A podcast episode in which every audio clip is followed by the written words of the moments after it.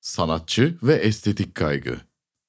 Bir tabloya ya da sanat eserine baktığımızda sanatçının anlatmaya çalıştıklarını mı görürüz yoksa kendi gözlerimizin görmek istediğini mi? Farklı renklerden çizgilerle kuşatılmış bir tuvalde kimisi sanatçının içindeki duygu karmaşasını, kimisi sanatçının içindeki karmaşayı görür. Bir başkası da hiçbir şey anlamaz. Sanat mı bu diyerek söylenir.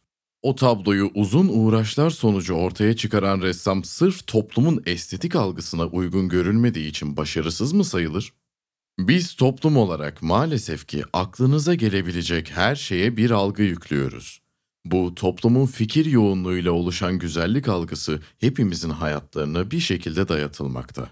Hayatlarımızın, düşüncelerimizin, zihnimizin içine sızmakta. Bu güzellik algısı aklınıza gelecek her alanda bir şekilde karşımıza çıktığı gibi sanatçının da yüzleşmek zorunda bırakıldığı bir sorun durumunda.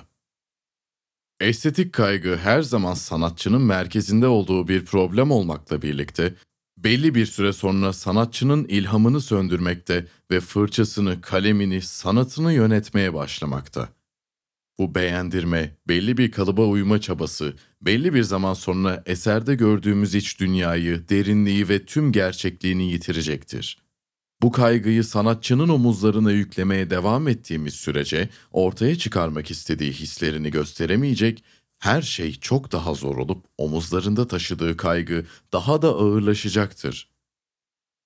İnsanları bir kalıp içine sokmaya çalışmamalı, fikirlerine ve yansıtmak istedikleri gerçekliğe değer vermeliyiz ki sanatçılarımız ortasında bulunduğu karmaşadan çıkmaya çalışırken seslerini bize duyurabilsin. Her zaman görmek istediklerimizi görür ya da anlamak istediklerimizi anlarsak hiçbir zaman kendi sanatımıza bir şeyler katamayız, gelişemeyiz. Yazan Nilsu Büyük